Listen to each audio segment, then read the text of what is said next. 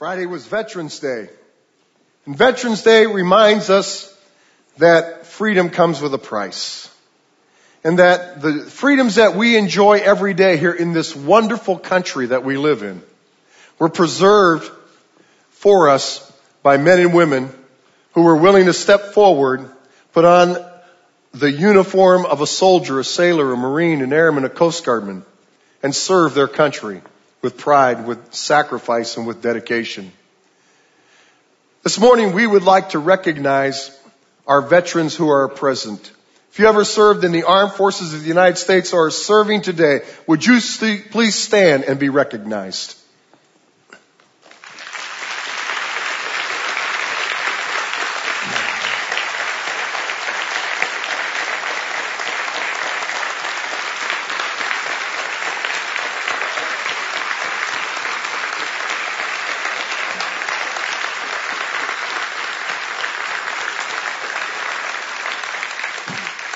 Thank you. Be seated.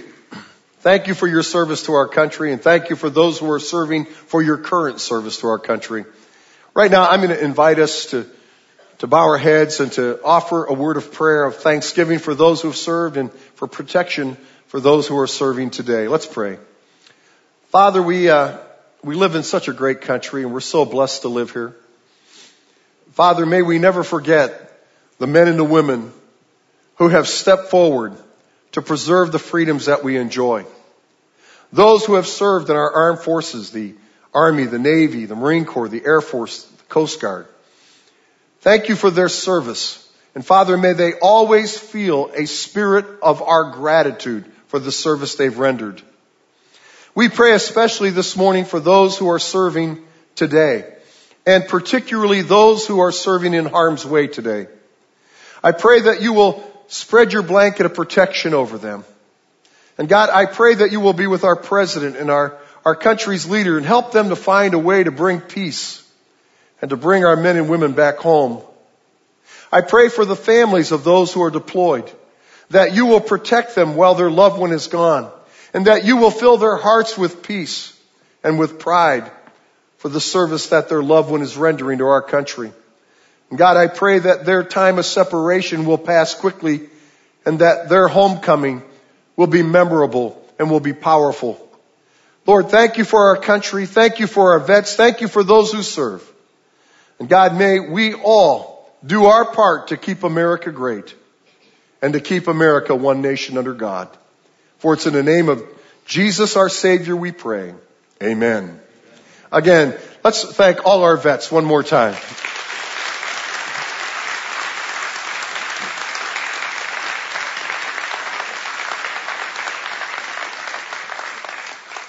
This morning we're going to conclude a series that we began seven weeks ago. If you're a guest, you're coming at the very tail end of the series that we've called Collide. And what the series is about is the collision that occurs daily in the lives of believers who want to embrace a biblical worldview of life, who believe that God is God and that His Word is His Word and that we are compelled and obligated to serve Him and to embrace His moral guidelines for our lives.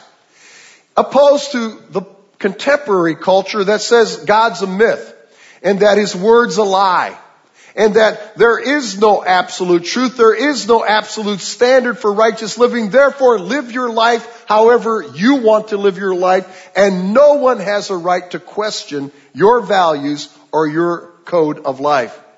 Now, those two perspectives cannot possibly live in harmony with each other. And we've noted how they've collided in our marriages, how they've collided in the lives of those who are single, how those values have collided in our families. And today we're going to talk about how it even collides in the area of our entertainment. Today's message is for everybody. Doesn't matter what gender you are, doesn't matter what age you are, doesn't matter whether you're single or married. Because entertainment is a large part of our daily existence. And believe me, as we're going to discover today, culture collides in that area of our life just like it does every other area. All of a sudden I froze here, guys. A couple of weeks ago, we introduced you to the pickle principle.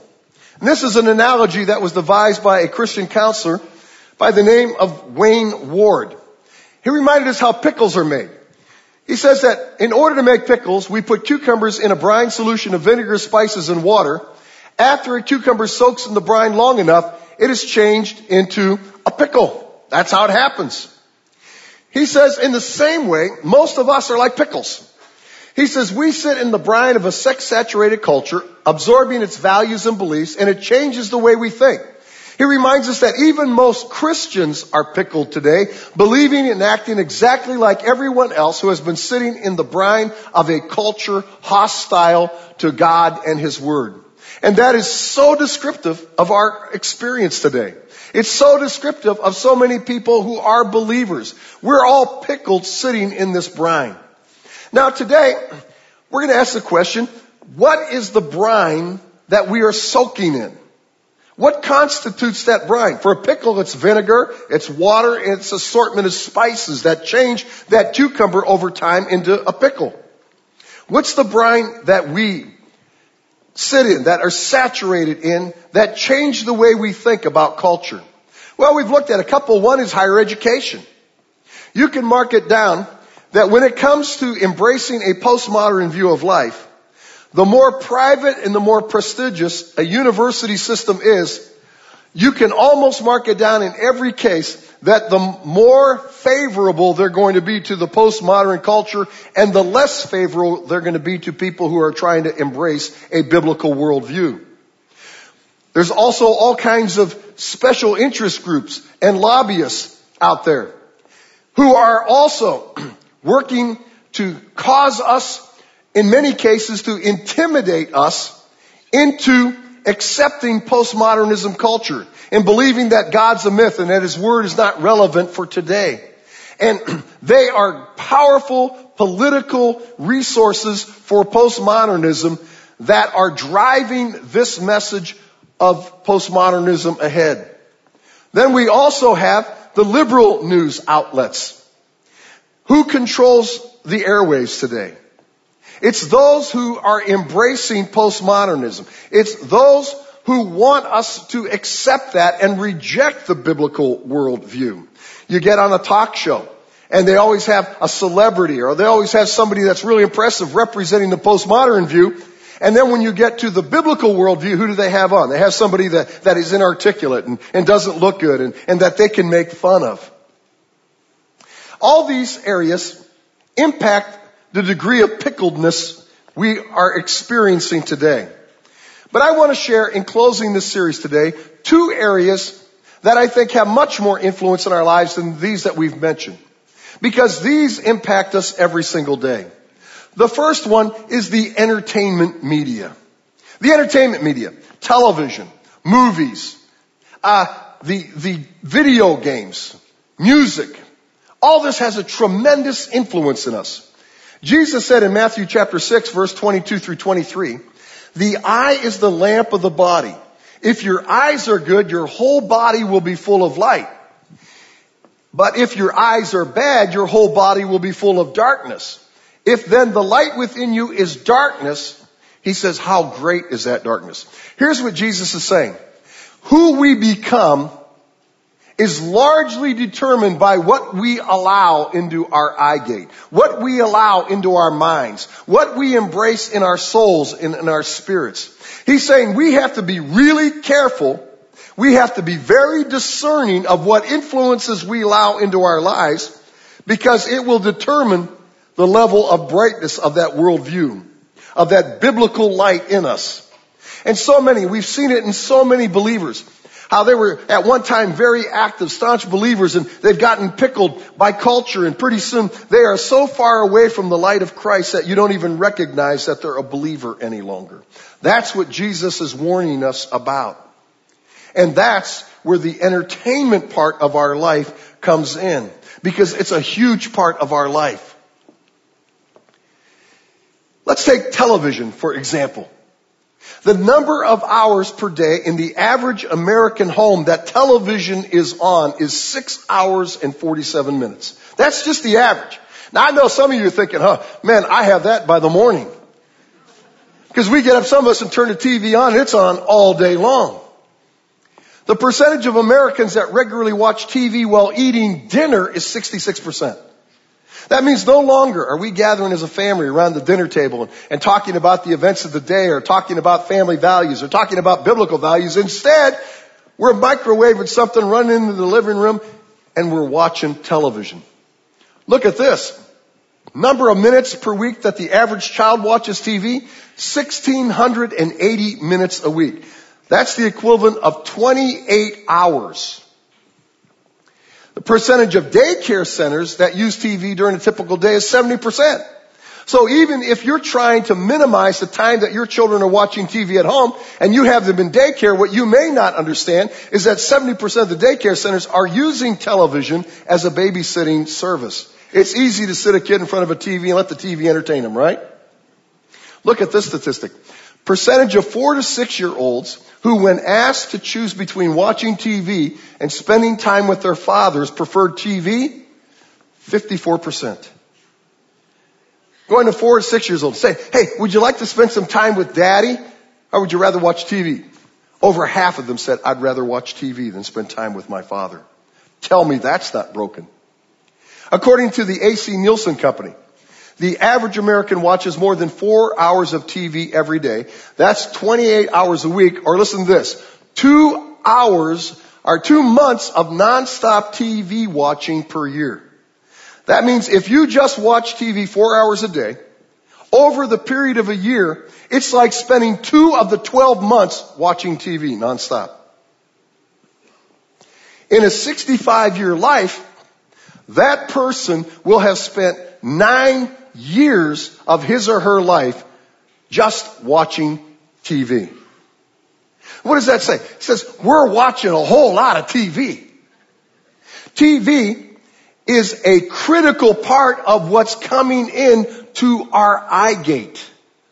But maybe more important than knowing how much TV we're watching is understanding what we are watching on TV. What are we allowing into this eye gate? Well, today, television shows are filled with violence. Shows like Revenge and American Horror Story and Vampire Diaries. Revenge, a, a new and popular show on ABC that features a young girl who was growing up in the Hamptons and, and something happened and her father was convicted of, of terrorism on trumped up charges and it destroyed their family. Her father died in prison. The whole series is about her coming back and extracting revenge on every person that had anything to do with the demise of her family. Then we get into the underworld, the world of spiritism and vampires and, and all that kind of thing in American Horror Story and, and, and Vampire Diaries. But, but violence fills the airways. In fact, the Parent Television Council reported that violence during the 8 o'clock hour has increased by 45%, during the 9 o'clock hour by 92%, and during the 10 o'clock hour it has increased by 167% since 1998. Then they point out special programs like Law and Order Special Victims Unit, which is devoted exclusively to sex crimes. And so audiences get the double dose, the double whammy of both violence and sex as rapists and sexual predators and fetishes are regular part of those plots. Think of what it's doing to our kids. The same report says violent television especially harmful to young children. Children younger than eight cannot uniformly discriminate between real life and fantasy or entertainment.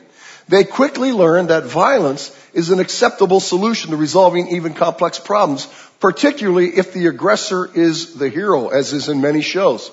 Yet despite these facts, by the time a child reaches eight years old, he or she will have been exposed to over 20,000 acts of violence through their TV watching. And we wonder in our culture today why children are acting out so violently against each other. We're also getting a heavy dosage of sexual content. Shows like Glee and Pan Am and Desperate Housewives all have this sexual cultural permissiveness and glamour and promoting the idea of sexuality. According to the Henry T. Uh, Kaiser Foundation, among the top 20 most watched shows by teens, 70% includes sexual content and nearly half, 45%, includes sexual behavior. The same report says that during primetime hours, sex is even more common with nearly 8 in 10 or 77% of shows including sexual contact, averaging 5.9 sexual scenes per hour. That's, I mean, every commercial break comes back with a sexual scene. It's rampant. And we are allowing these messages into our eye gate. But possibly the most insidious culture communicating and persuading element of television is the sitcom. See, long ago, those who pursue social change recognize that one of the most powerful ways to get people to accept new values, to accept alternative lifestyles, is to get you laughing at it. We, we, we, take values that, that we wouldn't embrace as Christians. We take alternative lifestyles that we certainly know God has spoken clearly against. And we begin to associate with these funny characters in these sitcoms and, and we begin to like them. And as we begin to create a pseudo relationship with them, and we're tuning into them every week because we got to see what the next thing is as they go through the antics of everyday life like you and me. What we're doing is we begin to be desensitized to those values and we begin to embrace those values. What does Jesus say in Matthew 6:22? The eye is the lamp of the body. What we allow into our minds will largely determine how bright the light of Christ is in our life and in our testimony. Erroll Hulse, who is a South African pastor, wrote an article for Reformation Today. In that article, he says TV has become a radical monopoly. Why? Because it's the liberal side of the philosophical perspective that is controlling the airwaves. They control what you see. They control what we hear. He says, capable of manipulating opinion, reinforcing pluralism, and revamping reality in a short time. Appearance replaces reality. Charisma replaces content, and the result, pragmatism, replaces integrity. The entertainment industry spreads postmodern philosophy into every home through TV. TV networks are under the dominion of those who promote postmodern culture and in some instances are massively under the heavy influence of the gay lobby. And we have certainly seen that if you've even had casual observation of television over the last couple decades, how that particular lifestyle has been included in more and more and more and more and more. And you can hardly find a show, and especially a sitcom, where that isn't part. That isn't part of the plot line. And where those characters aren't portrayed as just the most loving, lovable people possible and, and all that desensitizes us to what God has spoken against those kind of lifestyles. Jerry Solomon, one of the authors for Probe Ministries, reminds us this. All entertainment is making a statement. Everything we read, hear, or watch espouses a worldview or philosophy of life. Every scriptwriter infuses his or her worldview into that script. Every director manipulates the actors and the lighting and the musical background and the editing to promote, to promote subliminal cultural messages. In other words, we are never ever exposed to a culturally neutral experience. See, and we, we, we get so caught up in what we watch and the characters that we embrace that we forget to be discerning. And we forget that, that there is a cultural strategy to everything going on. Sometimes it's very overt, sometimes it's very intentional, other times it's very casual, but it's there. And we need to be discerning as to what we are taking on board while we are enjoying that medium of entertainment. The other, of course, is the internet. The Bible says in 1 Corinthians 15:33, "Do not be dis- misled. Bad company corrupts good character." Now you might say, "Well, Pete, that is really an odd verse to use if you're talking about the internet." Why would you use a verse about relationship and start talking about the internet? Well, let me show you why. 1998, Google was released. And Google became the primary portal to the information highway. Again, let me emphasize the information highway. If you wanted a recipe on something, you could Google what you wanted and you'd get a thousand recipes. If you needed directions to someplace, you could go to Google Maps and, and type the directions in and you'd get turn by turn directions. If you were working on some kind of project or you wanted to research something, you just Googled that project in there and you had all kinds of research. It was the gateway to the information highway. You could check stocks, you could check finances, you could check anything. But then over time, interest in the information highway began to wane and a bridge was erected from the information highway to the relational highway. And soon a very powerful organization came online called MySpace.com and their mo- moniker was a place for what? Friends. In 2006, MySpace took over from Google the daily hits at the site. Now MySpace only lasted a short time because an even more powerful and attractive resource came into the net, and that is what? Facebook. See, you know what I'm talking about. Facebook has eclipsed both MySpace and Google. It's left them in the dust in the popularity and the hits. Ben Parr from Mashable Social Media says this, social networking has doubled since 2007 and it's all thanks to Facebook, Twitter, and an array of other social companies reaching record traffic highs. ComScore's latest numbers are out and they paint a familiar story. Social networking is on the rise. We all know that, but here's what he says. It's the rate of growth that's blown everybody away though. It's how fast Everyone is catching on to this relational highway now as opposed to an informational highway. He goes on to say, according to the web analysis, the average online user in the U.S. now spends nearly 23% of his or her time on social networking sites such as Facebook, LinkedIn, Tumblr, and Twitter. The biggest reason for the increase in social networking is Facebook and its 800 million plus users. How powerful is Facebook? Check this out. At over 53 billion total minutes during May 2011, just one month, 53 billion minutes of use. Americans spend more time on Facebook than they do any other website or web address more than 800 million users and at any given day, on any given day, over 50% of those users log on. So it's not just, uh, yeah, it was a thing and I, I made a Facebook page. No. Every day, half, 400 million plus of people actually log on to their Facebook page. The average user of Facebook spends 17 hours 33 minutes on Facebook every month. That's just the average user.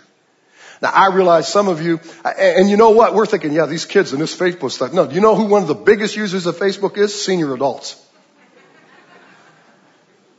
All of us have got this Facebook thing going.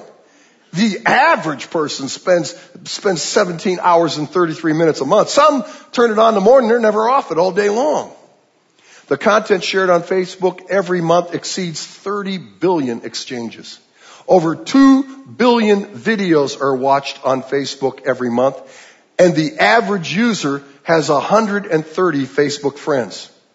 Now, I said that last night in our, our Saturday night ultra contemporary service where most of our young people come and they all laughed at that. They chuckled because that's for rookies 130. Eh, that's not even on the scope, they're thinking. Then you've got Twitter. You realize there are 119 million tweets on Twitter every single day. Then another popular venue is what? YouTube. The average time spent on YouTube is 5 hours 50 minutes per month. 2 billion videos watched every day. And the number of videos watched by the average user per month is 186 videos every month. Cyber Psychology and Behavior magazine in their July issue said this. Fame is the number one value emphasized by television shows. A dramatic change over the past 10 years, UCLA psychologists report in a new study. From 1997 to 2007, benevolence, being kind and helping others, fell from second to 13th place, and tradition dropped from fourth to 15th place. The biggest change occurred from 1997 to 2007 when YouTube, Facebook, and Twitter exploded in popularity. The study concludes, their growth parallels the rise in narcissism. Narcissism is self-indulgence. It's when people in their personality are only concerned about themselves, or more concerned, more obsessed with themselves and their own promotion than others.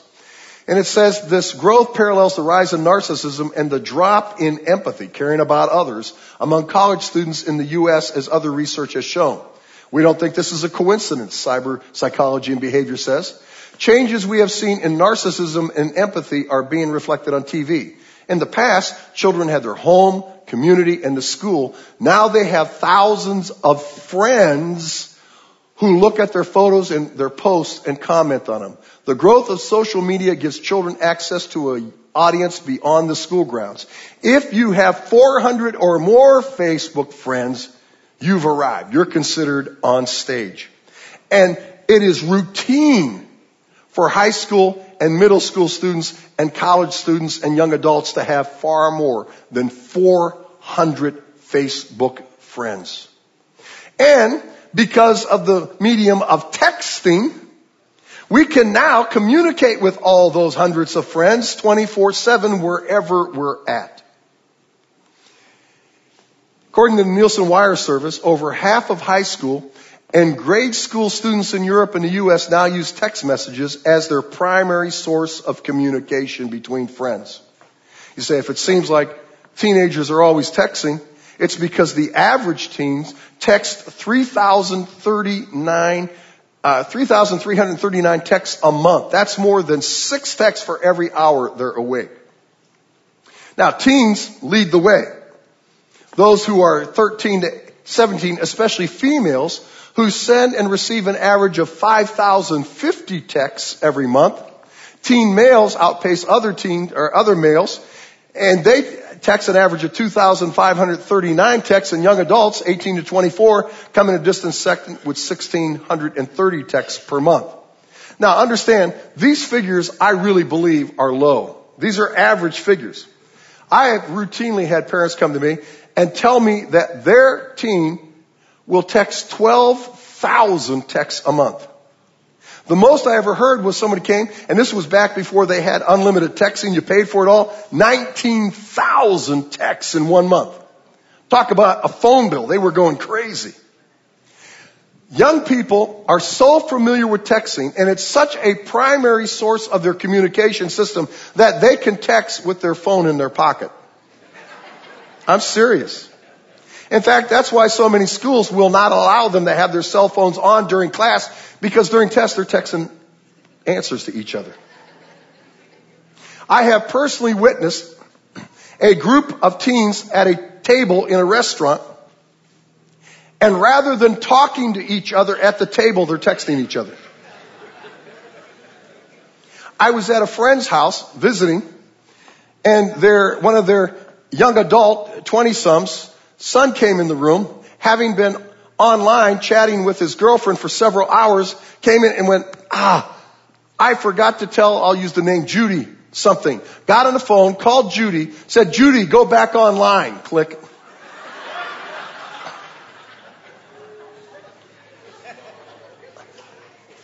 Texting is the oxygen young people are breathing today.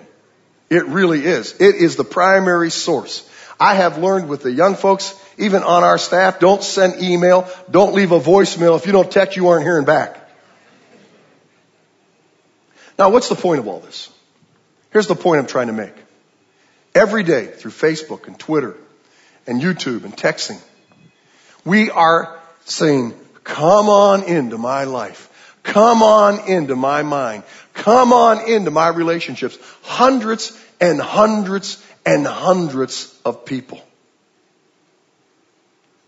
Now that verse makes sense, doesn't it?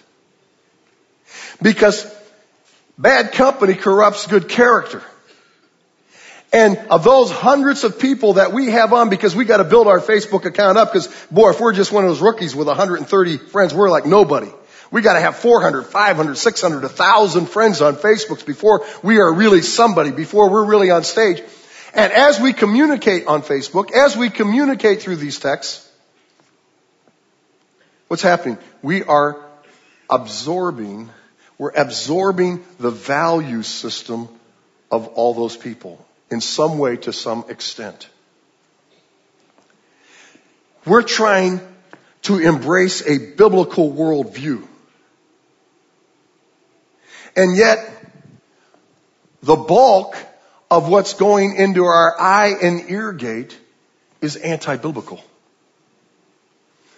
Just consider prayer. A recent Barna poll revealed that 82% of adults and 89% of teens pray each week. The same poll revealed that only 37% report that they pray once a day. The same poll also revealed that the average prayer that is offered lasts under five minutes. Now, I'm no mathematician, but let me do some math here. Let's see, prayer, maybe once a week, and even those every day, prayers under five minutes, but average 28 hours of television. 23% of online time Facebook. Average of 4,050 texts a month. What's getting in here? What's dominating the eye gate? Take Bible study. 60% of adults agree that the Bible is totally accurate in all of its teaching. 46 agree strongly, 16% agree somewhat. But among Bible readers, Barna poll says, the average amount of time spent reading the Bible during the entire week is 52 minutes. For those who are really doing it, those who are reading the Bible every week, the average time in the Bible is 52 minutes. Now wait a minute. Average 28 hours on TV. 23% of time online, Facebook. 4,050 texts. What am I allowing to dominate my thinking? And why are we as the body of Christ surprised that our society and increasingly our 20 somethings are being drawn further and further and further and further away from a biblical worldview. Well, let me conclude today by giving you three things that you can do to help from getting pickled by culture. Three things. Number one, be careful who you let in. Be careful who you allow to have influence in your life. Be careful what lyrics to what songs you memorize and walk around singing and humming.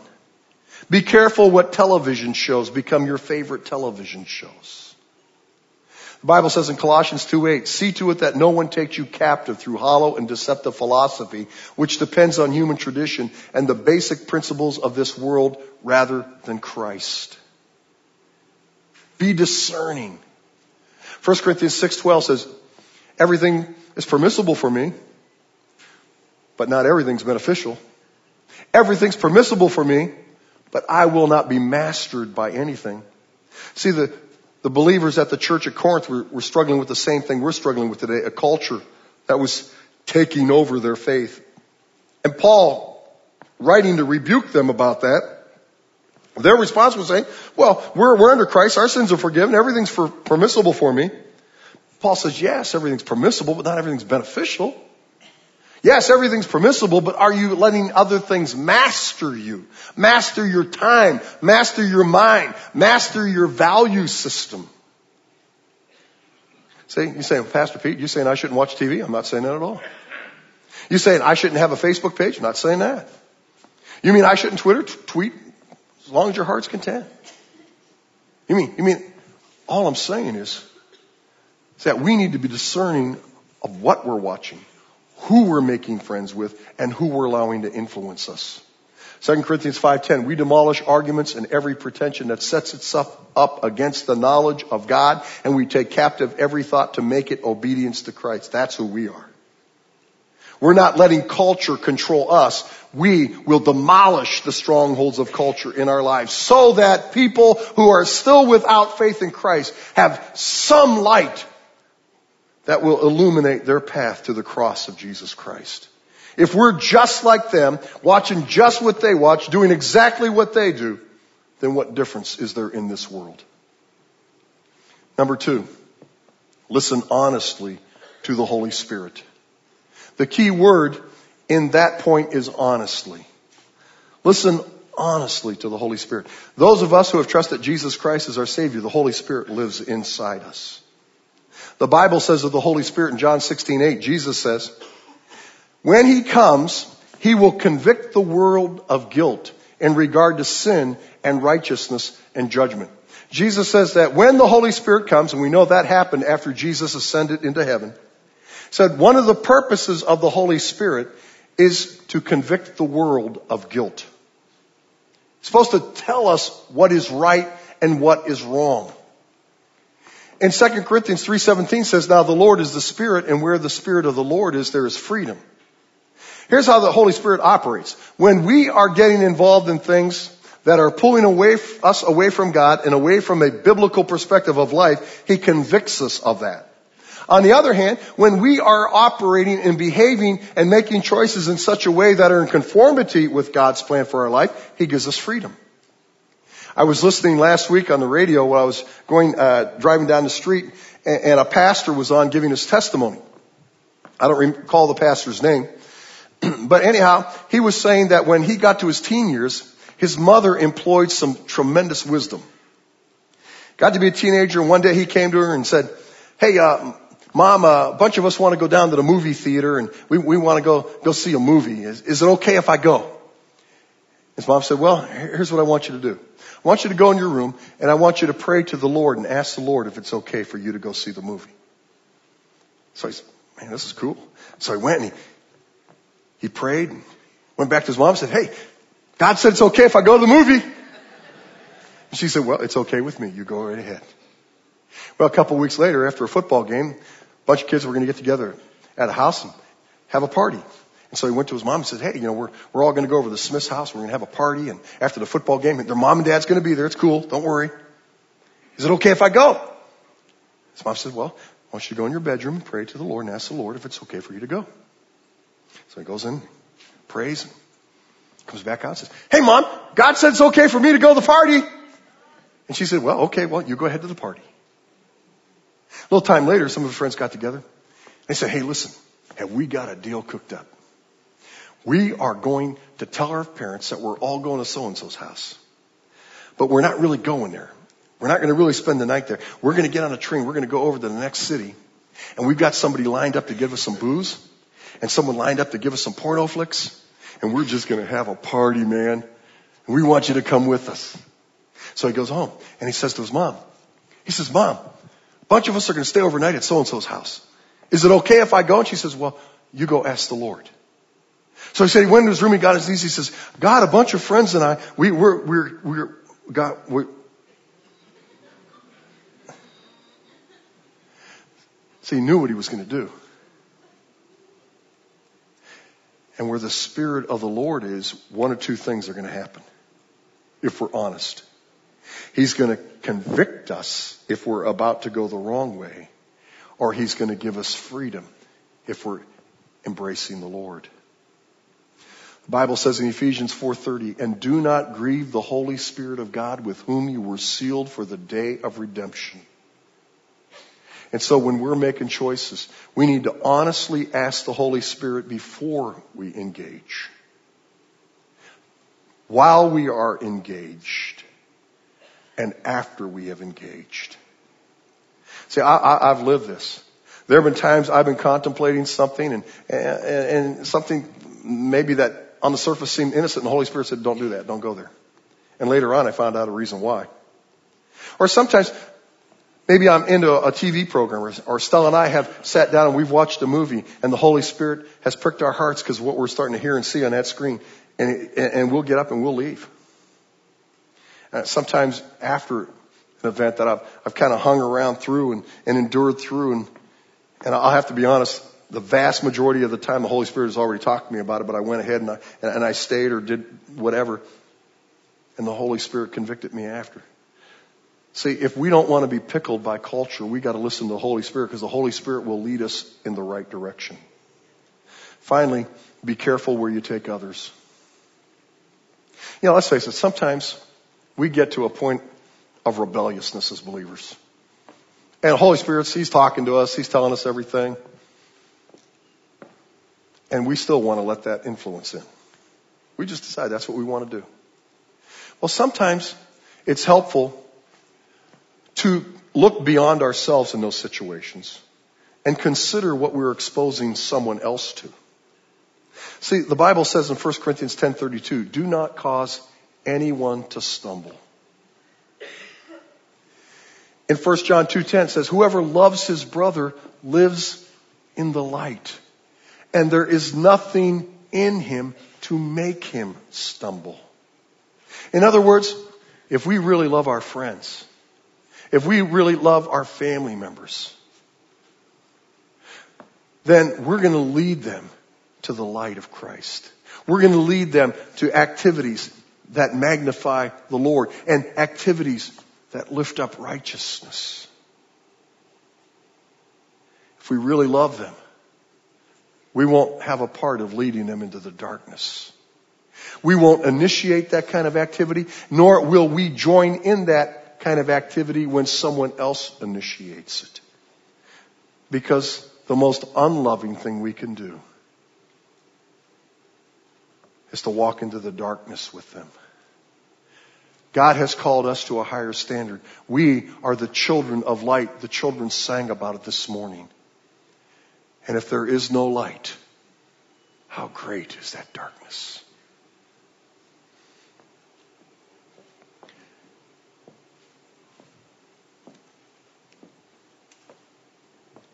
It's decision time. How pickled am I? How pickled are you? How pickled are our marriages? How pickled is your single life for those of you who are single? How pickled are the decisions you make? How pickled are the relationships you've formed? How pickled are the choices that you live with and the values you embrace? How pickled are our families? How pickled is our entertainment?